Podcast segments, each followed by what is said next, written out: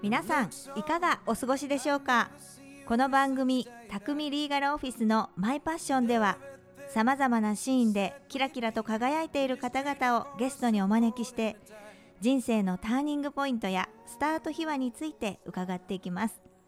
ナビゲーターは私匠リーガル司法書士法人代表の司法書士松本真希です。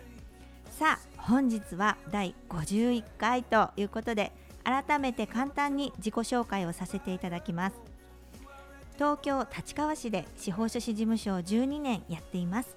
縁もゆかりもない土地で事業を始めましたが飽くなきチャレンジスピリットでこの地域を開拓し皆様に実りをもたらせるようにと事務所名を匠と名付けました。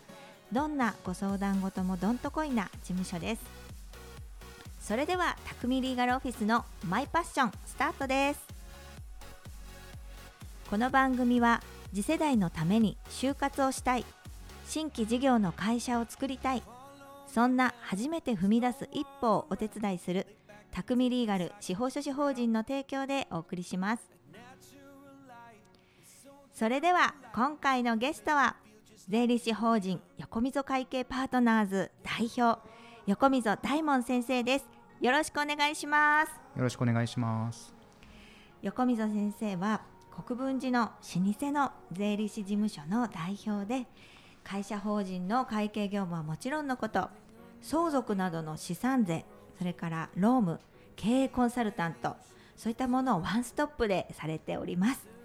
私が横溝先生に出会ったのはだいたい9年くらい前だったと思います地域の信用金庫さんでセミナーを一緒に担当させていただきました。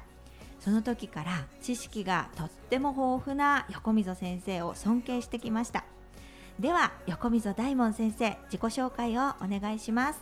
はい、横溝大門と申しまして、えっ、と年齢42歳です。弊社はですね、えー税理士法人横溝会計パートナーズというまあ会計事務所ですねを営んでおりまして、まあ元々あの父の代からのまあ会計事務所ですので、まあもう創業でいうと今年で35年になるようなまああの古いえー会計事務所の部類で。で従業員数もまあ30名ぐらいなので、大きいですね。はい、多摩地域だとおかげさまで、はい、かなり大きな部類に、まあ、なろうかなというふうなところでございます。はい。はい。ありがとうございます。横溝先生はもともとお父様が長らく、あの税理士事務所さん経営されてはい。たということですが、どうしてご自身も公認会計士そして税理士さんになろうと思ったのですか？まあそうですね、まあ、簡単に言っちゃえば、まあ、父親がやってたからというところに つけちゃうんですけど、はい。まあ、私もまあ学生時代とかはいろいろとあの親子も喧嘩したりとかいろいろしてたので、そうですか、はい、実はまあ大学卒業後はあの地元の金融機関に勤めたりとかして、はい。まあ、継ぐっていうことは考えてなかった時期もまあ一部はあるんですけどね。そうだったんですはい。ね、でもまあやっぱまあいろいろありまして、はい、まああの年齢的にも、まあ、父親の年齢的にもそろそろちょっと自分もえー身を固めようかなみたいなところから、はい。まあ、あの会計士の公認会計士のまあ受験をしてという感じ。で、まあ、おかげさまであの順調に受かったので、はい。まあ、他のいろんな会計事務所を数箇所も見てはい。からまあ横溝会計にあの戻ってきたみたいな、まあ、そんな感じですかね。そこから取っちゃおうかなでで取れちゃうのがすごい ですよね。いえまあ、運もありもうましたけど。三大難関試験ですかね、国家試えあの試験の中で。すごい。でやっぱり金融機関にお勤めだった時の経験も今に生きてますね、これはね。そうそうですね、やっぱり私たちのこの業界って結構税理士とか、まあ、会計士もそうなんですけど、僕らの業界しか知らない人って結構多いんですけど、うん。やっぱまあ他のこう一事業会社っていうかね、はい。まあ、金融機関なんかも含めてそういうこう世の中の,、まあ、あの社会の仕組みとかがやっぱりあの理解できて、まあ、されてないかなっていう方も結構多い業界なんですよね。はい、ただやっぱお客様は中小企業の社長だったりとか、そうですね。まあ、あの相続でお悩みのまあ相続人の方なので、はい、やっぱそういったところの、まあ、銀行だからねあの、えー銀行の知識がそのままあのいろいろ活かせるかというよりかは、まあ、一般のこう、事業会社でのこう、まあ、常識だったりとか、はい、まあ、そういったものを知ってるっていうのはかなりあの大きな自分の中での力になってるかなって気はそうですよはい、ねね。社会を回すためのあのお金をこう徴収するのが税金ですから、はい。それがすべてではなくて、でうん。えー景気を回している会社さんとか、あと金融機関さんからも借り入れをしたりして事業回していかなくちゃいけないっていうところ、うん。そこも総合的に見ていただけるのが横溝先生ということですよね。はい先生の経営理念どのようなものですか？そうですね。あの経営理念の話が結構長くなっちゃうので、あのまあ手短にって。一杯用意しましょうか。今ウイスキーがちょうどいいのあるんです大丈夫です。はい。あの手短にというところでいくと、まあそうですね。やっぱあの一言で言っちゃうとですね、例えばそのうちのお客様で中小企業のこうご支援をするっていうまあ会計あ税理士会計士のまあ一つの、えーミッションがあるんですけど僕は結構中小企業が今これだけ日本のね中小企業がここまで落ち込んでるのって僕は税理士のせいだと思ってるんですよ。うん、あの僕たちこの税理士って、まあ、税金の計算をするっていうのが、まあ、もちろんあのメインの仕事であるのは確かなんですけどはい。そのこの前見て私もびっくりしたんですけど税理士のパンフレットかな？はい。あの税理士ってこんな仕事してますみたいな、はいあれ見るとこう税理士の仕事は会社の経営のご支援をする仕事ですみたいな最初のこう項目で出てくるんですよね。はい。でかたやまあまあ試験自体のことをどうこう言ってもしょうがないんですけど税理士の試験って、まあ、税金のことしかやらないし、はい。どこをもって会社の経営の支援をする気があるのかなっていうのはよくわかんないなというふうに思っていてはい。でやっぱりまああのうちのお客さんなんか見てても税金の支援をしてほしいっていうよりかは、まあ、節税なんかのねあのご相談なんかはもちろんありますけどどちらかというとやっぱ中小企業の社長ってみんな孤独なのではい。そこのこう経営の、まあ、右腕じゃないですけど、まあ、そういったところを助けてほしいって方のの方がまあ圧倒的に多いので、そうなんですよ、うん。闇雲に経営して、ううん。んまあ、あの手探り闇雲って言っちゃいけないですかね、うん。手探りであの試行錯誤しながらやってる経営者さん多いと思うんですね、正解がなくて、ね。分の,、うん。あの信じたものをそれがうん。ゴールが合っているかどうかわからないんだけど今一生懸命突き進んでる方がいて、その中で相談できる人本当にいないですね、うん。やっぱり漏洩になるといけないっていうのもあるし、弱みを見せられないっていうのもあるのでそうですね。そんな時に税理士さんに相談をした時にいえ私は税務のことしか分かりませんってなっちゃうとちょっと悲しいかな。そうなんでやっぱまあ日本もねこれからどんどん人口も減っていくので、はい。まあ景気がね再び昔のようにっていうのはまあないとは思うんですけど、はい。ただこのままだと本当にまあ日本を含めたあの世界的にねもう人口が減っていく前提でこれからものを考えていかないといけないので、はい。そういうふうにやっていくとやっぱ中小企業を含めたこういったはい。企業がどんだけ底力出せるのかっていうのは、うん。モデル自体はすごいいいのになんていうかねその経営のやり方が下手下手っぴではい。うまくいかない事業っていっぱいあるんですよね。うん。だからそこの部分を、まあ、サポートできるようなことをやっていきたいなっていうのが、まああのまあ、うちの、まあ、理念の一つではあったりしますかね。素晴らしい素敵なホームページがあるのであのリスナーの皆さんも あのぜひ横溝会計パートナーズで検索してみていただきたいんですがあの素敵なオフィスだし見やすさにこだわったあのホームページだと思うんですあありがとうございね。ます。は、はいい、すって入ってきやすいようなね。はいでプロなのでもちろん難しい会計のご相談もできるんですが、まずはそれを分かりやすく噛み砕いて教えてくださるのが大門先生かなと思ってまして、はい。セミナーもねすごく分かりやすくて定評のある先生でございます。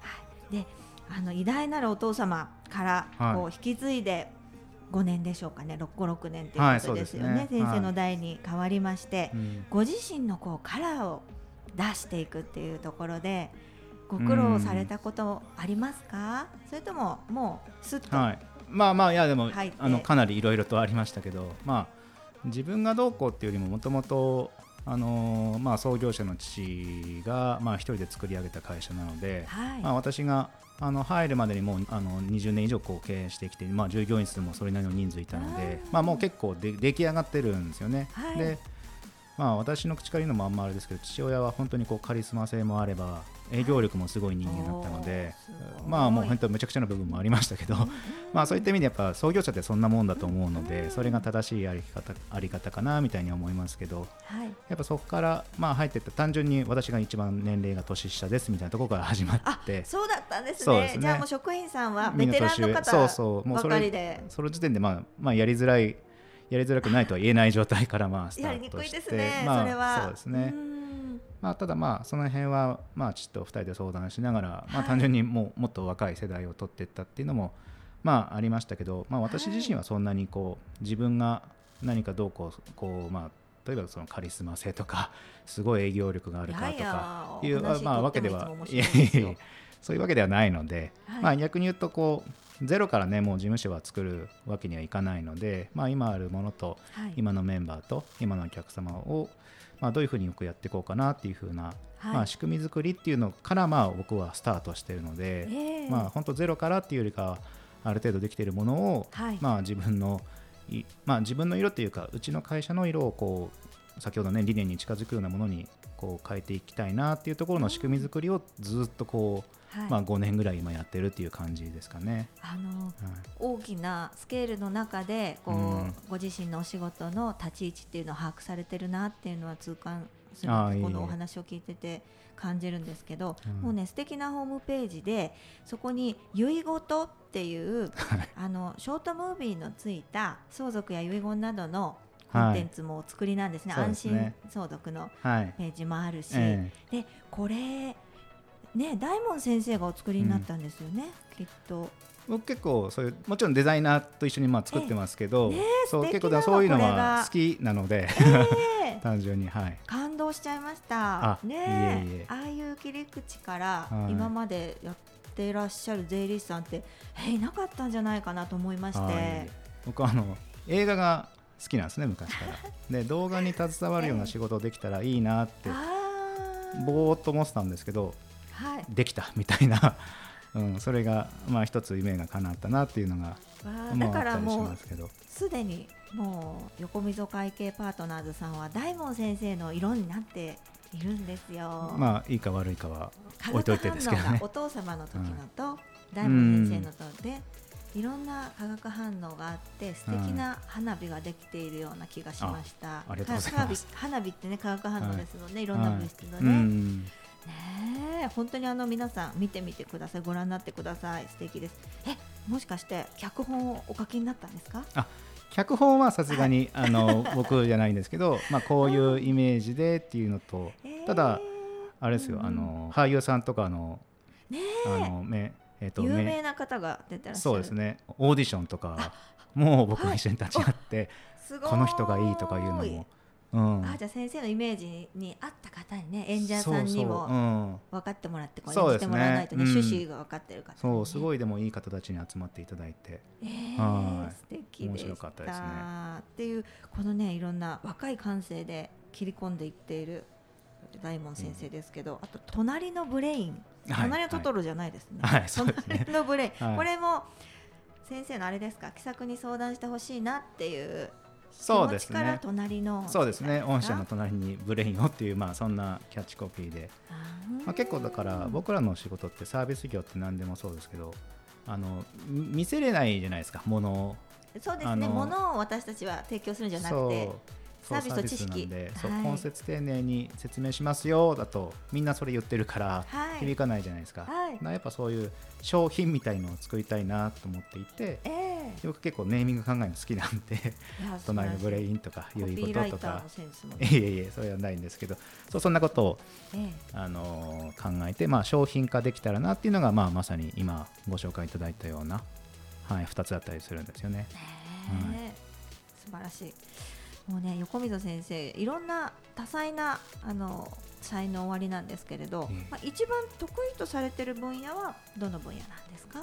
そうですね、えーとまあ、本当に得意としている分野を今あの僕の中では商品として2つ残しているので、うん。あまあ、本当に今あのたまたま出てきた、えっと、隣のブレインっていうのは、まあ、経営のはい、あのアドバイザーみたいな、まあ、うん。うん税務もうん。ローンも、うんこうまあ、経営のコンサルみたいなのも、まあ、全部まとめて御社のこう、まあ、ブレインとして動きますよみたいな、まあ、そういうのは結構私好きで、はい。まあ、やってたりとか。はい。あとは相続の方なんかで言っても相続税の申告はどの税理士もできるので、はい。でできない方もいらっしゃ はい。はい。はい。いらっしゃる。はい。はい。まあ、その申告だけじゃなくて相続に、まあ、最近すごい揉めてしまう相続が多いので、悲しいことですね、はい。まあ、先生もねすごいその辺はあのお分かりだと思うんですけどそういったものをなんか一つでも円滑なはい。あの相続っていうのにも導いていけたらなっていうので、まあ、その遺言っていうサービスを始めたりとか、ねまあ結構そういうあの相続税とかはい。法人税とか税金以外のことを、まあ、その周辺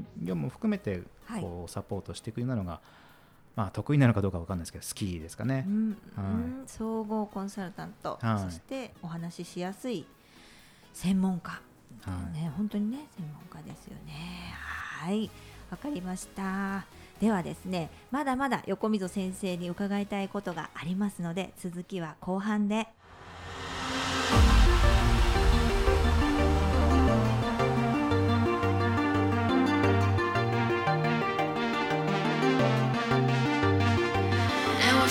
匠リーガルオフィスのマイパッション。改めましてナビゲーター松本真希がゲストに税理士法人横溝会計パートナーズ代表横溝大門先生をお招きして後半もお届けしてまいります。ね前半で横溝先生のいろんな才能の一面伺いました。でですね、えー、遺言と私も心にすごく響いたんですけれど関連してですが私どもの司法書士事務所ももともと相続業務得意としてましてで最近はですね人の相続も会社の相続もということで事業承継にも力を入れ始めております。で私は、まあ、立川の市議会議員をこの間までしてましたが、えー、多摩地域素晴らしい事業をされている会社さんたくさんあるなと本当にですねお一人お一人にお話を伺ったりする機会いっぱいありましたので思っていたんですけれど後継者がいないということで事業を畳まなくてはいけないという。すごく残念な会社さんもたくさん見てまいりました。で社会資源っていう観点からしてもすごいもったいないことなんですよね。で方やあの若者で起業したいって言った時に経験もあの地盤もないっていう中でもうあの裸一貫でこう取り組んでチャレンジしている若い人もいるんですがもっとうまくこう事業の後継者がいないから畳まなくちゃいけないっていうところとこれから始めるのに、えー全くつてがないっていう若者がうまいことこうマッチしたらいいことあるんじゃないかななんていうことは常々思っておりました。で今度はですねあの市議っていう立場でそういう事業承継の問題、えー挑戦してたんですけど司法書士という立場で、えーその分野専門にしていきたいなと思いまして頑張ってます。それで横溝先生は事業承継についてもスペシャリストであります。先生どう思われますか？そうですね。まあこう以前はこう事業承継って、まあ、親子だったりとか、まあ、多分もう親子の承継がもう9割方で、そうですうね、ん、でまあ一部ちょっと従業員へみたいのがあったぐらいではい。それ以外はもうあの解散清算っていうねもう,、はい。もう事業閉じましょうっていうのがまあ多かったと思うんですけどまあもう、あのー最近はねやっぱその M&A っていうものもまあ一つの事業承継の一つの形になってきていて、うんはい。本当にあの感覚的にちっちゃい失礼ですけどあこんなちっちゃい事業でもちゃんとこうマッチングしていくんだなっていうのが、うん、とか、うん。あの会社の規模だったりとか業種とかでも、はい。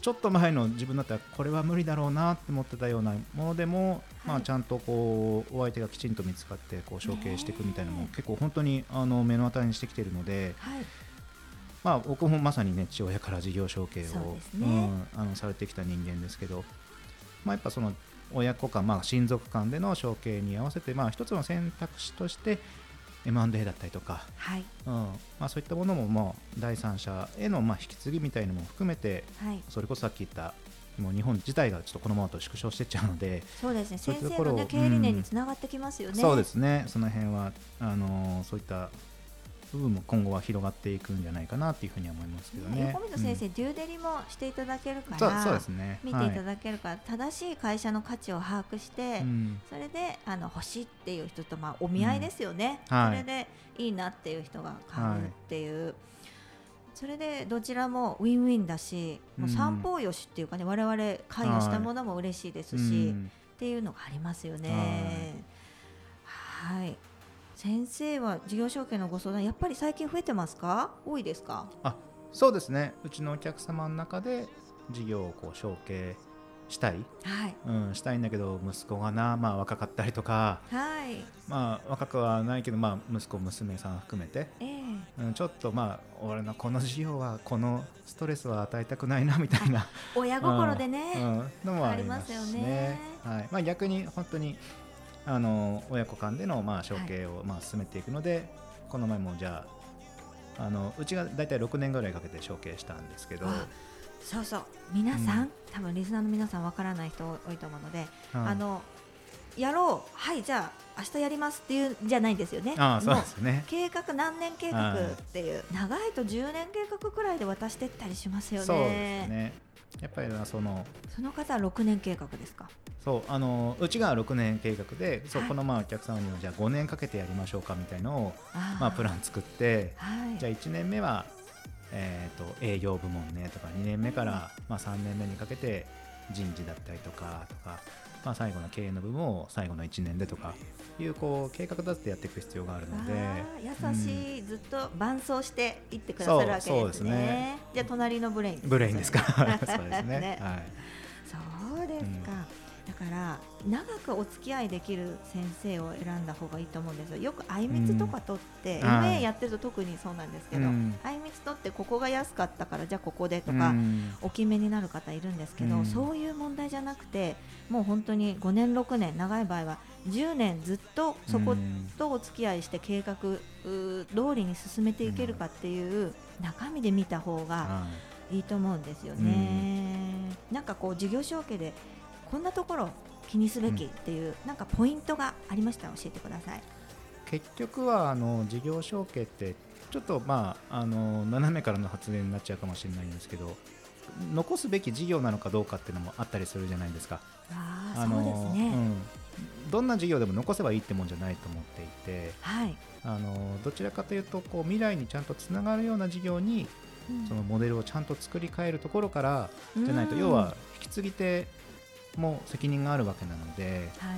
まあ、それがまあ雇用の問題だったりとかはい。いうものもまあそのリスクを負って承継される側からすると、まあ、当たり前ですけど価値のないものは承継したくないわけじゃないですか。そうですね。負担になっちゃうだけですからね。そう。でまあ、そういった意味ではその事業承継っていうのを考えるにあたっては、まあ、本当に自分の事業をこう未来に残していけるよう、まあ、行くべき事業なのかどうかをちゃんとまずは考えていただきたくて、はい、はい、でそれでまあちょっとこれは足りない部分があるんであればもともとその承継の前にそのモデル自体をちゃんと見直していただきたいなっていうのはあるんですよね。何でもかんでも、あのー今 M&A がねあの、はい。すごい流行ってるので、ね。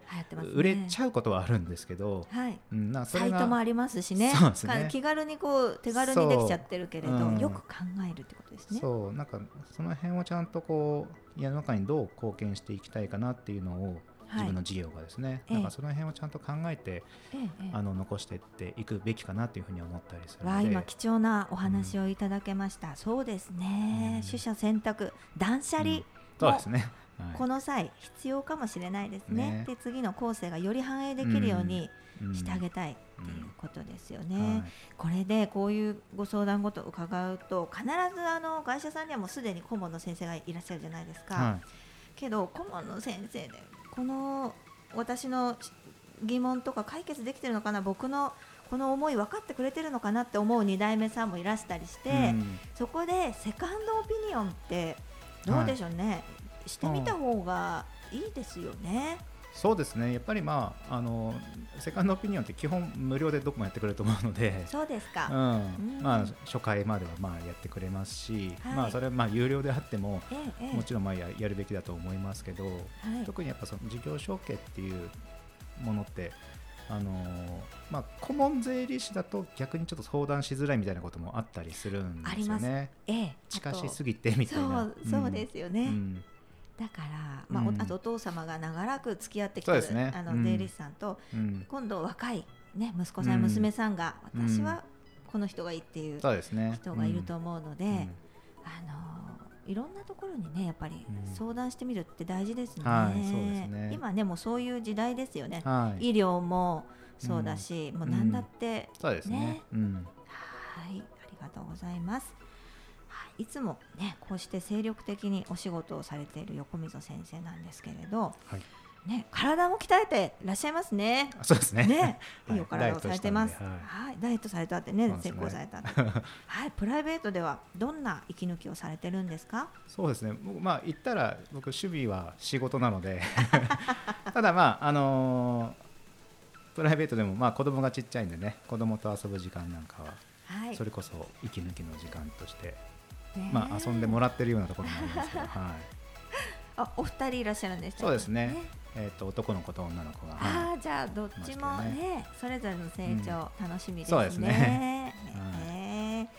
はい、横溝会計パートナーズさん、これからこうどんな将来を考えていますか？これから取り組みたいこととか、未来についそうですて。ね、まあもう本当に僕は結構でかいこと言ってしまえば税理士を変えたいので税理士の立ち位置を、はい。うん。まあ、先ほどこう話してきたようなところですけど世の中の中小企業とか相続がうまくいかないのはその一番こういいポジションにいる僕ら税理士がうん。本当にこう半端な仕事しかしてきてないのが僕はすごい悔しいので、自分を含めて、だその辺をこう変えていきたいなっていうふうに思ったりとか。はい。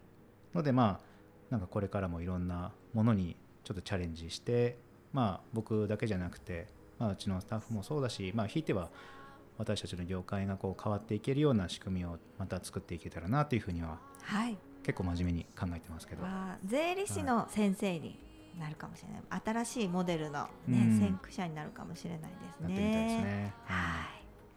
ありがとうございました。ということで、今回のゲストは税理士法人横溝会計パートナーズ代表横溝大門先生でした。ありがとうございました。ありがとうございました。はい、あっという間にエンディングのお時間です。えー今までね、こういうあの大きな日本全体っていうスケールの中で、ご自身のお仕事の意味とか価値とか、そして目指していく未来っていうのをお考えになっていた税理士さんってあまりお会いしなかった気がいたします。高い理想のもとそしてご自身の研鑽を重ねている小溝先生私も大変刺激をいただきました。また私も頑張っていきたいと思います。それではまた次回お会いしましょう。素敵な一日を。この番組は立川と中野で丸12年初めて踏み出す一歩をお手伝い心の中に秘めていたものをいざ行動に移す時ぜひ匠リーガル司法書士法人を以上の提供でお送りしました。